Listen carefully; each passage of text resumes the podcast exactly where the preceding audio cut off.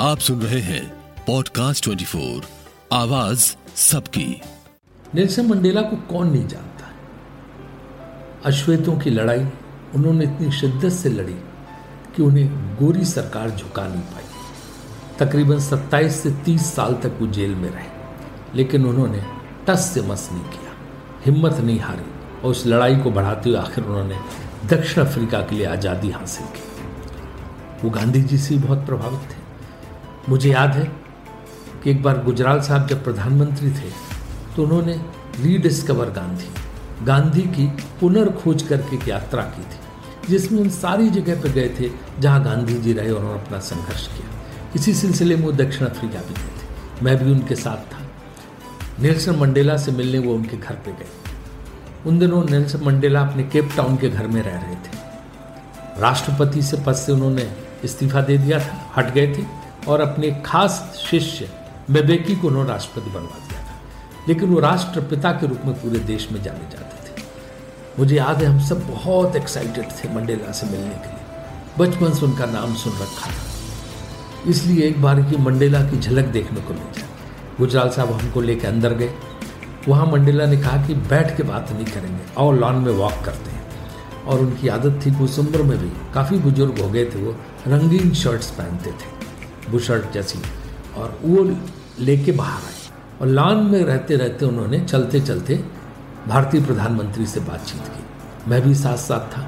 मुझे बड़ा ताज्जुब हो रहा था कितनी सहजता से वो बात कर रहे थे कि लगता ही नहीं था कि विश्व का इतना लोकप्रिय नेता इस तरह से बात कर रहा।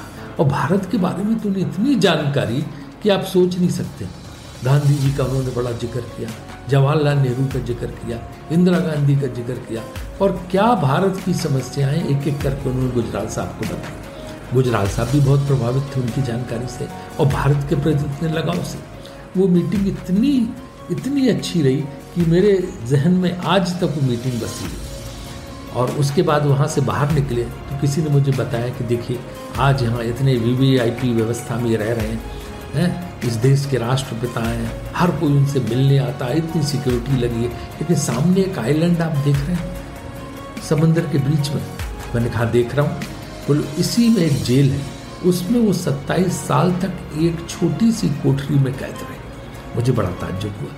मैं अपनी अगली दक्षिण अफ्रीका यात्रा पर जब केप टाउन गया तो मैं विशेष रूप से स्टीमर लेके उस आइलैंड पे गया और उस जेल को देखने गया। उस जेल के अंदर वो उस कोठरी को दिखाने ले जाते हैं। उस कोठरी को वैसे ही के वैसा रखा गया।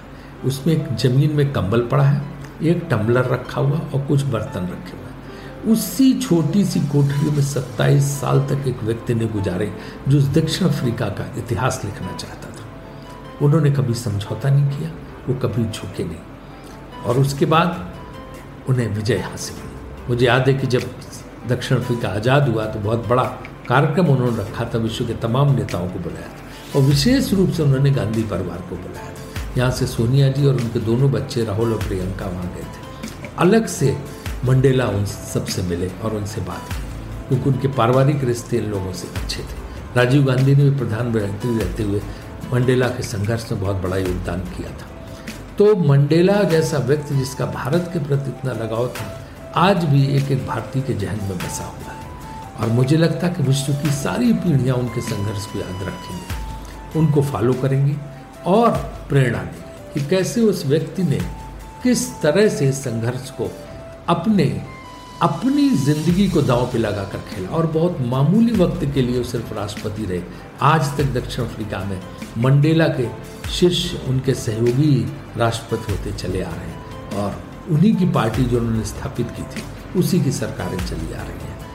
तो मैं समझता हूँ कि मंडेला को एक विनम्र श्रद्धांजलि है और हमें विश्वास है कि आगे आने वाली जितनी भी पीढ़ियाँ हैं, महात्मा गांधी और मंडेला को ज़रूर याद रखेंगे। सुनते रहिए पॉडकास्ट 24 को, आवाज़ सबकी।